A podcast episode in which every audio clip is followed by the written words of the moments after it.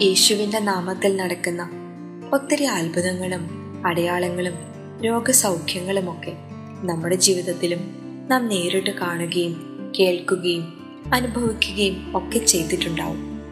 നമ്മുടെയൊക്കെ ആവശ്യവും അതുതന്നെയാണ് എന്നാൽ വിശുദ്ധമായൊരു ജീവിതം നയിക്കുന്നതിന് നമ്മുടെ ആത്മാവിനെ പരിപോഷിപ്പിക്കുന്നതും യേശുവിന്റെ നാമമാണെന്ന് നാം മറന്നു പോകരുത് നമ്മുടെ ചിന്തകളും വികാരങ്ങളും ഒക്കെ വിശുദ്ധമായി തീരുന്നതിന് യേശുവിന്റെ മധുരനാമം നമ്മുടെ ഉള്ളിലുണ്ടാവണമെന്ന് വിശുദ്ധ ബർണാഡ് പറയുന്നു. മർക്കോസിന്റെ സുവിശേഷം ഒമ്പതാം അധ്യായം അതിന്റെ നാൽപ്പത്തൊന്നാം വാക്യത്തിൽ ഇപ്രകാരം പറയുന്നു. നിങ്ങൾ ക്രിസ്തുവിനുള്ളവരാകിയാൽ അവന്റെ നാമത്തിൽ ആരെങ്കിലും നിങ്ങൾക്കൊരു പാത്രം വെള്ളം കുടിക്കാൻ തന്നാൽ അവന് പ്രതിഫലം ലഭിക്കാതിരിക്കുകയില്ല.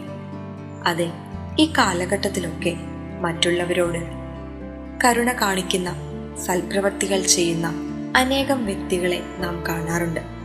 ഒരുപക്ഷെ നമ്മളും അങ്ങനെയൊക്കെ തന്നെ ആയിരിക്കാം. എന്നാൽ ഈശോയുടെ നാമത്തിൽ ചെയ്യുന്ന ഒരു പ്രവൃത്തിയാണ് യഥാർത്ഥത്തിൽ പുണ്യപ്രവൃത്തിയായി തീരുന്നത്.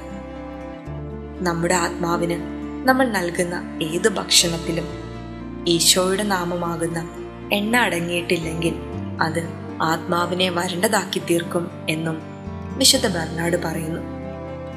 നിങ്ങൾ വാക്കാലോ പ്രവൃത്തിയാലോ എന്തു തന്നെ ചെയ്താലും അതെല്ലാം കർത്താവായ യേശു വഴി പിതാവായ ദൈവത്തിന് കൃതജ്ഞത അർപ്പിച്ചുകൊണ്ട് അവന്റെ നാമത്തിൽ ചെയ്യുവിൻ എന്ന് വിശുദ്ധ പൗലോസ്ലിഹ പറയുന്നത് പോലെ നമ്മുടെ ആത്മീയ ഭക്ഷണത്തിന് ആവശ്യമാവുന്ന എണ്ണയാകുന്ന യേശുവെന്ന മധുരനാമം നമ്മുടെ ഹൃദയത്തിലും എപ്പോഴും ഉണ്ടായിരിക്കട്ടെ.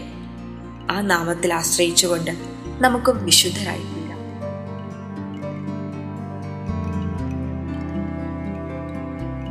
You are listening to Heavenly Voice from Garrison.